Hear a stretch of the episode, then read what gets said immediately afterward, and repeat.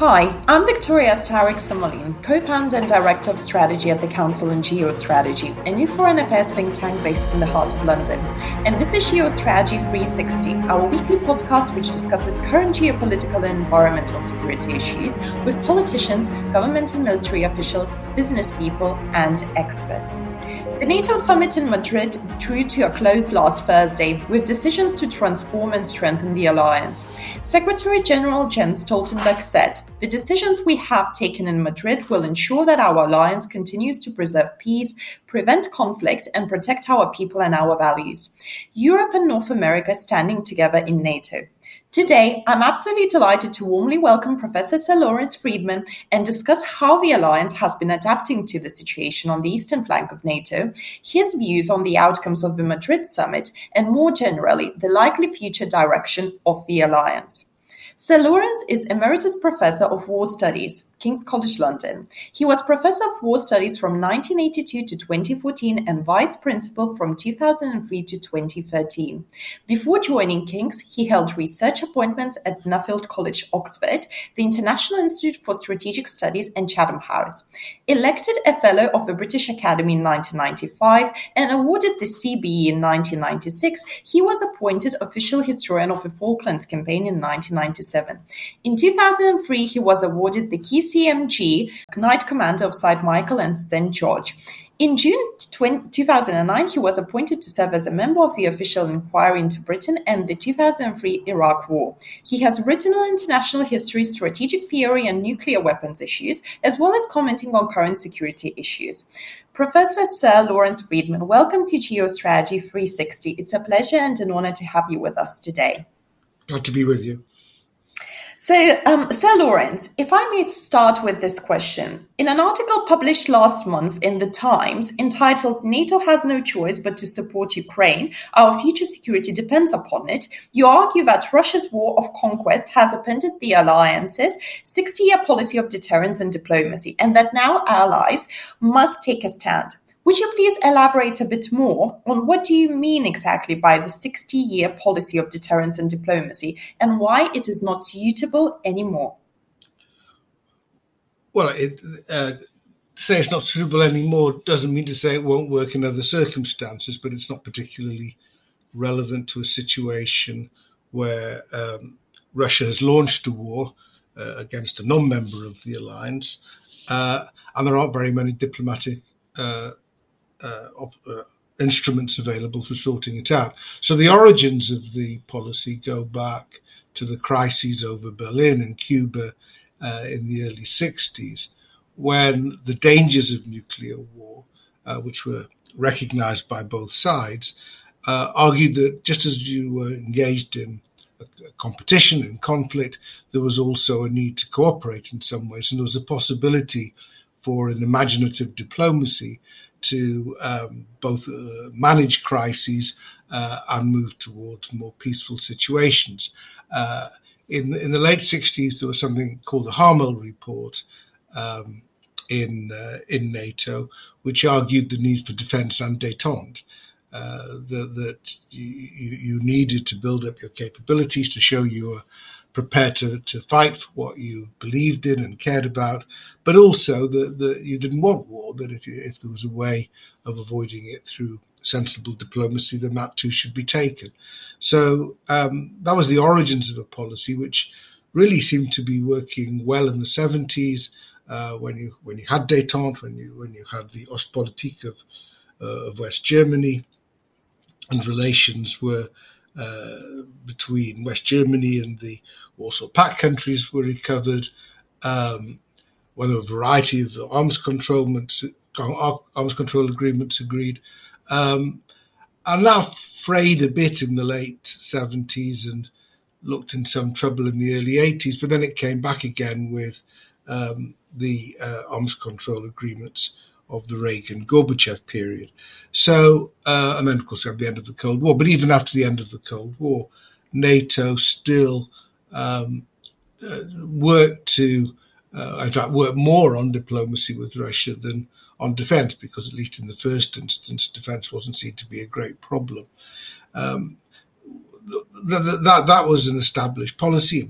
You can't say it didn't work. It did well for some time, but it's it's not appropriate at the moment. Uh, and the attempts to find diplomatic solutions to the current conflict haven't worked because uh, of the gap between the two sides and because NATO has made a commitment to one side. It's not seeing itself as a mediator. Uh, it's backing Ukraine against Russia rather than just trying to find a way to calm the whole thing down. How do you evaluate NATO's response to Russia's renewed offensive against Ukraine? Um, it started slowly. Um, I think you know the alliance was divided on uh, how serious to take the Russian build-up. The Americans and the Brits were more worried about it than, say, the French or the Germans. The, even more so than the Ukrainians at one point, um, because I think for many people it was such a, a retrograde step for, for, for Russia to take. It was hard to imagine that he would actually take it. So the things that needed to be done there in terms of bolstering Ukraine so it could cope uh, better with the Russian offensive, the, the, those measures weren't taken. And the um, consequence of that was that uh, although Ukraine did re- pretty well, um, they, they, could have done better um, when the uh, when the Russians invaded but the Russians didn't uh, weren't weren't effective enough, uh, and the Ukrainians were very resilient. And gradually, over time, you see NATO um, realizing that this is a long fight potentially, that Ukraine isn't just going to roll over and lose, and therefore it's worth defending. Um, and over time, you see, I think, three things coming together. First, um, a united belief that uh, Kiev uh, has deserves to be supported and is worth supporting. Second, consequentially on that, uh, gradual relaxation of the inhibitions on uh, the sort of weapons that could be supplied, and the realization that if you're going to back Ukraine and it's in a tough fight, then you've got to um, give it corresponding weaponry so that it can cope. And third, a gradual loss of confidence in a diplomatic outcome that uh, however much there may have been uh, enthusiasm for um, uh, uh some sort of mediating role, uh, some way of getting talks together. Eventually, you had to accept that Ukrainians were the ones doing the fighting, and um, it was their call on um, on whether they gave up, showed restraint, or, or persevered. And I think all those factors are now in position, and there's not a lot of divergence. So um, I think you would say that the, the, it would have been better if they'd moved quicker on the weaponry, um, because the logic of the situation showed that the more you got to Ukraine and the quicker you got it to Ukraine, the better the outcome was likely to be. But they're, they're sort of reaching that stage now.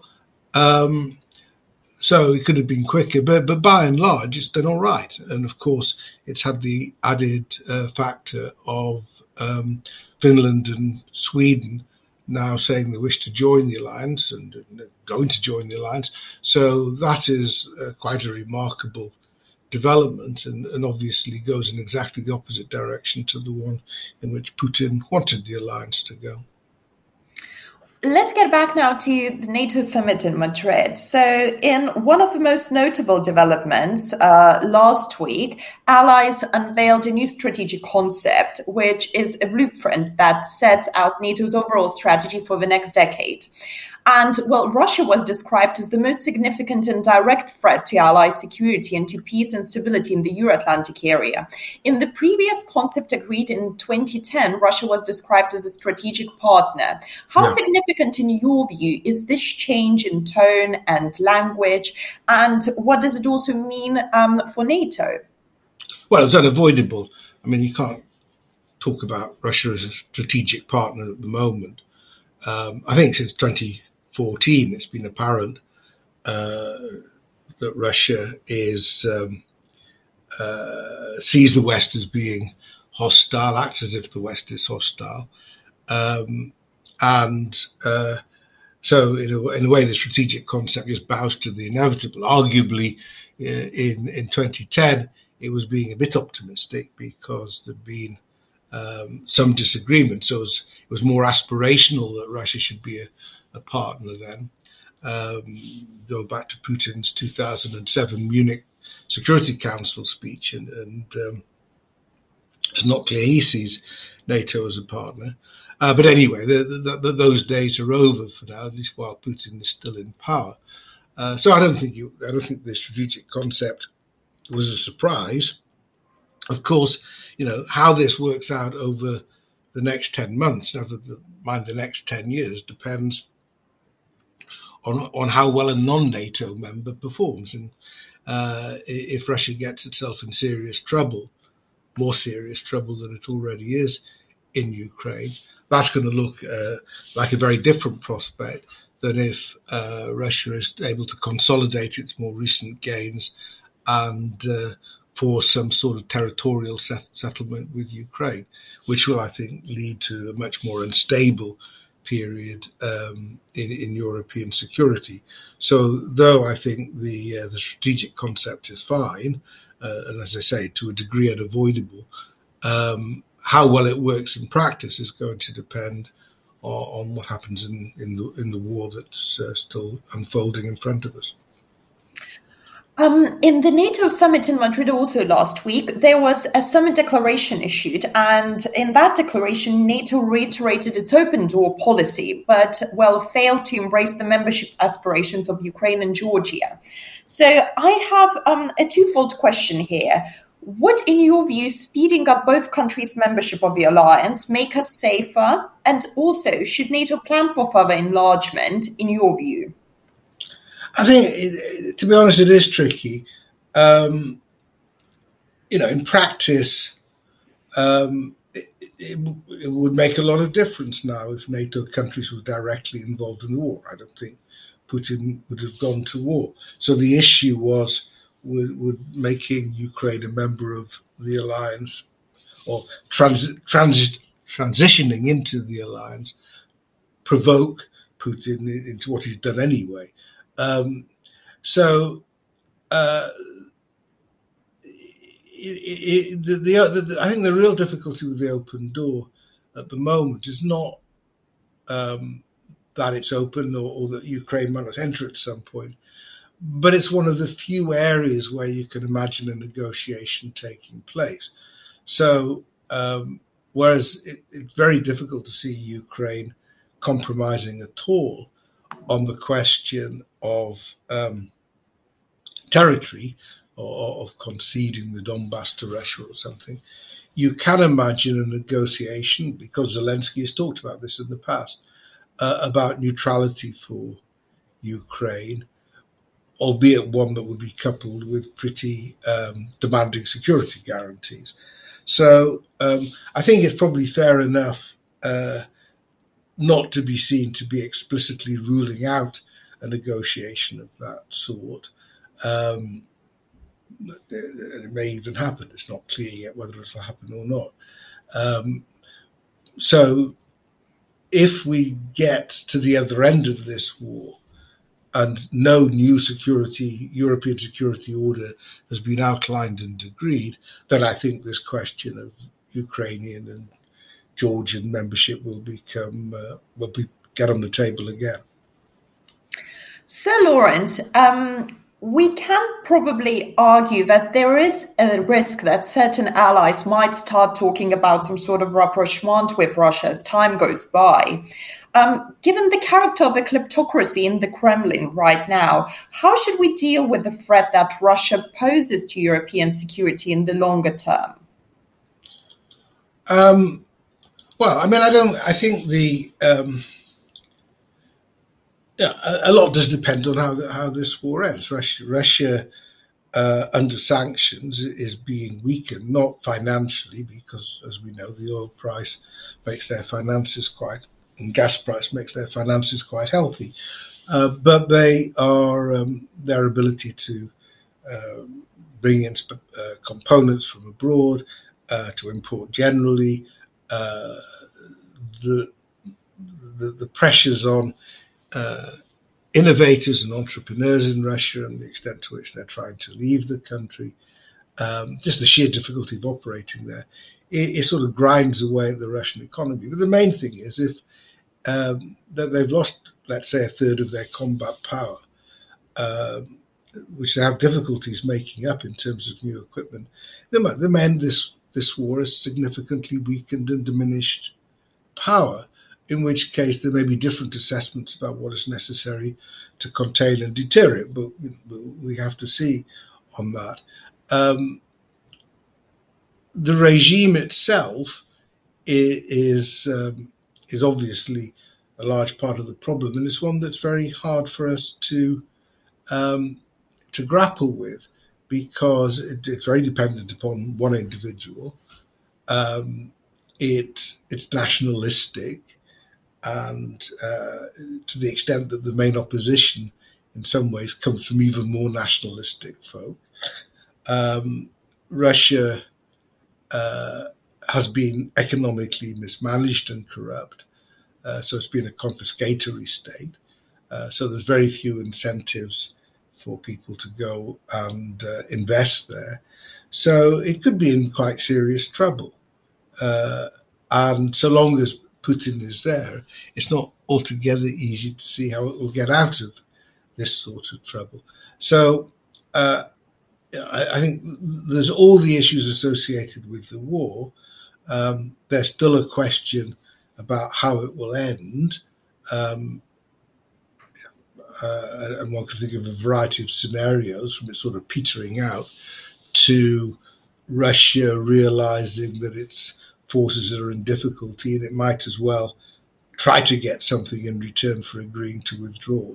So, so there's you know till all that sorted out, it's hard to be very clear about the long term. All one can say is, as things stand, and given recent experience, um, the need to deter and defend against Russia is, is, is now recognised generally within the alliance, and you'll see starting to see that effect uh, behavior in, in frontline states, such as the Baltic states. Um, in the article I referred earlier um, in our conversation, the article which was published last month in the Times, you also state that the public must be prepared um, with due conduct for the long haul. So, um, how should the public be prepared? And also, uh, Sir Lawrence, what exactly do you mean by the long term, long haul?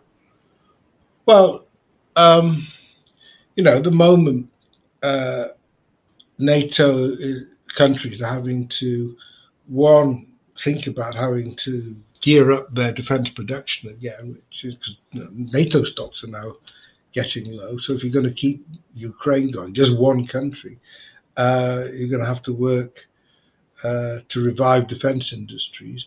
But I think the, the main problem is we're entering a, a very difficult, entered a very difficult period economically. And that's not going to get any easier. And it's not wholly the fault of um, the war, but it's to, to a degree the fault of the war. And um, it's certainly leading to energy inflation and food inflation. And there's no point in pretending these aren't issues um, or that they'll go away easy, easily. Uh, but equally, there's no way that um, you can sort of jettison Ukraine uh, easily in order to to meet them because you know Ukraine won't be jettisoned. It'll it'll continue to fight one way or the other, so the tensions won't go away. So um, uh, I think an honest uh, approach to, to public opinion is to explain why that we've ended up in the situation we are, uh, what needs to be done to preserve the situation, um, uh, to, to, preserve the unity that the alliance has got to keep Ukraine going. Um, but don't pretend that this is going to be easy, that it won't involve sacrifice, because it will. Um, so, Lawrence, allow me to expand our discussion a bit more um, geographically, and I would also like to touch a bit on the Indo Pacific. So, of course, well, geopolitics has undoubtedly intensified in recent years, and we discussed now quite extensively the threat to European security and stability. But what about the Indo Pacific? NATO labeled the People's Republic of China as a systemic competitor for the first time in its Madrid summit declaration. How, in your view, does the People Republics of China rise challenge the alliance? Um, it's a more complicated thing than Russia. Um, there's a variety of flashpoints in the Indo Pacific region itself. Obviously, there's the issue of Taiwan, there's the whole question of the South China Seas and freedom of navigation. Um, and there's the um, the very strategic approach China seems to take uh, to acquisitions, to um, you know, controlling resources, uh, shipping, uh, ports, uh, the variety of things under the, under the One Belt One Road initiative. All of these things show that China is trying to turn itself into a, uh, a superpower, including, including in, in military terms as well as economic. Um, so that's just a fact of life. You, you have to recognize that. Whereas Russia has inherent weaknesses, and China has weaknesses too, uh, but clearly it's got a lot of momentum behind it, and it's turned itself from a very poor country into a very rich um, country in a couple of generations. So all of that has to be taken into account and because it's an autocracy, um, it's hostile to, to Western democracy, that makes it more difficult. So, um, in all those ways, uh, NATO needs a position. I think the summit shows it's trying to be quite careful in doing that. Um, I don't think it, it, wants to get locked in some sort of um, uh, intense confrontation with China. Um, would rather uh, acknowledge the competition, try to find its own ways of uh, competing, uh, but not um, get itself in a situation where every move China makes, it has to emulate it or block it or or something. It, it needs to uh, recognize that there's economically uh, a lot of mutual dependence still. And while they made the efforts to reduce that that interdependence with China, uh, that'll that'll still take time in a way that's just not with Russia. Um, other than energy, uh, it's just not there. So uh, I, I, think for that reason, um, they'll be a bit cautious. Also, again, because of Russia, um, you don't particularly want to pick a fight with China at the moment. Um, it's better to find ways of getting it to qualify its support for Ukraine. For, sorry, for Russia. Um, uh, China's been quite careful about the statements it's made. It, it, it's clearly happy to have a go at the West, uh, objects to economic sanctions, but it hasn't done that much for Russia, and um, you know considers Ukraine still an economic partner for itself. So, for all those reasons, um, I think it's quite a tentative relationship at the moment. And you can even see some signs of the Biden administration wanting to, to calm relations down because you know, while it's preoccupied with Russia, it doesn't particularly want uh, to play the risk of a major confrontation in the Indo Pacific. One of the key challenges in this century is, of course, the changing balance of power between open societies and large authoritarian states which seek to reshape the international order. So, China and Russia, back in February, um, it was stated that they have a partnership that has no limits. So, that was what President Xi Jinping and also Vladimir Putin said after their, their summit right before the reinvasion of Ukraine. Yeah.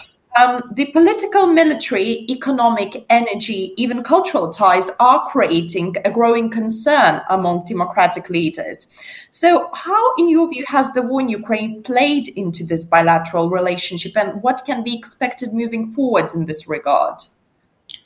Well, I don't. I don't think it's particularly helped the the, the Sino-Russian relationship. Um, I think Xi must wonder if he's backed the wrong horse. Uh, he's happy to support Russia uh, to a degree diplomatically um, if it suits him economically, certainly in propaganda terms, by being sort of generally anti Western, which comes quite naturally these days. Uh, but he hasn't given Russia any weaponry. Um, and um, the uh, if it takes it'll take a while before they can take a lot of gas from from Russia. And I think there are inherent um, anxieties in, in both countries about each other. And the Russians you know, note the Chinese um, uh, in the past have shown an interest in Siberia, and will they show that interest in the future? So I think you know one shouldn't assume that autocracies are natural allies, uh, and you know China's one of the few autocracies that are actually moderately successful. Most autocracies get into economic trouble. One thinks of Turkey, for example, um, because um, the supreme leaders like to think that they can um, push against the sort of laws of economics and um, uh, or, or, or, they daren't allow themselves to be contradicted. And even with China, you can see that with COVID, whereas China has um, adopted uh, uh, to show that Xi was absolutely right and brilliant in his response, a no COVID policy, which is now almost impossible to sustain without regularly locking down the country. So um, I think it's quite important for the democracies to keep in mind that for all their faults, auto- uh, democracies tend to be more efficient and effective than autocracies um, because uh, the leadership doesn't get invested in one policy from which it's impossible to move it. Um, Sir Lawrence, um, no G- Geostrategy 360 episode would be complete without touching uh, on how do these um, issues and developments affect the United Kingdom and also what's happening uh, back home here. So, a couple more questions before we finish our conversation. And the first one is In her recent speech at the Mansion House in April, Liz Truss, our Foreign Secretary, called for NATO to have a more global focus. So, in inviting um, the heads of state and the government heads of Australia, um, Finland, Georgia, Japan, South Korea, New Zealand, Sweden, and Ukraine, do you think the alliance is realizing this objective? And, well, does it make sense? Um, I, I, think we have to, you know, I think the UK problems lie more in its domestic policy and trade policy than it does in its foreign policy by and large think the Ukraine crisis has been handled well by the government uh, and it's gained some points from doing so. It, it, it's uh, established uh, um, uh, an Indo Pacific approach. It's got the deal with Australia and the US on AUKUS and so on. So it, it's done all right. Uh, and it's pushed this idea of democratic countries going coming together. But it, I think it has to be quite careful on that. First, you know, one of these countries is India, democracy is, is a bit under threat there. So you don't want to pretend that countries are different to how how they are. Uh, and you're going to have to deal with countries that aren't democracies because too many countries aren't democracies, but they're still important. Um, and I think there's always this danger in discussions of British foreign policy at the moment that you either get into sort of absurd boosterism in which the British are the most wonderful and the, and the greatest and doing everything right, and a sort of defeatism, whereas because of Brexit we do everything wrong. Um, and it, you know, it's more it, inevitably it's more complicated than that. But the, you know, the, the foreign secretary does tend to boosterism at times, um, and it's just unrealistic. And, and, and the danger is of being judged by standards and aspirations that you can't actually meet. So um, I don't, you know, I think uh, by and large the foreign policy of the government at the moment is fine, um, but um, you don't want to make outlandish claims for, for what the UK can do on its own. Its its foreign policy, its defence policy certainly, is now very linked with that of the United States. So if there's a major rupture in some way, say with the second Trump administration, that could be difficult. And we still haven't worked out how to work closely with uh, with the rest of Europe.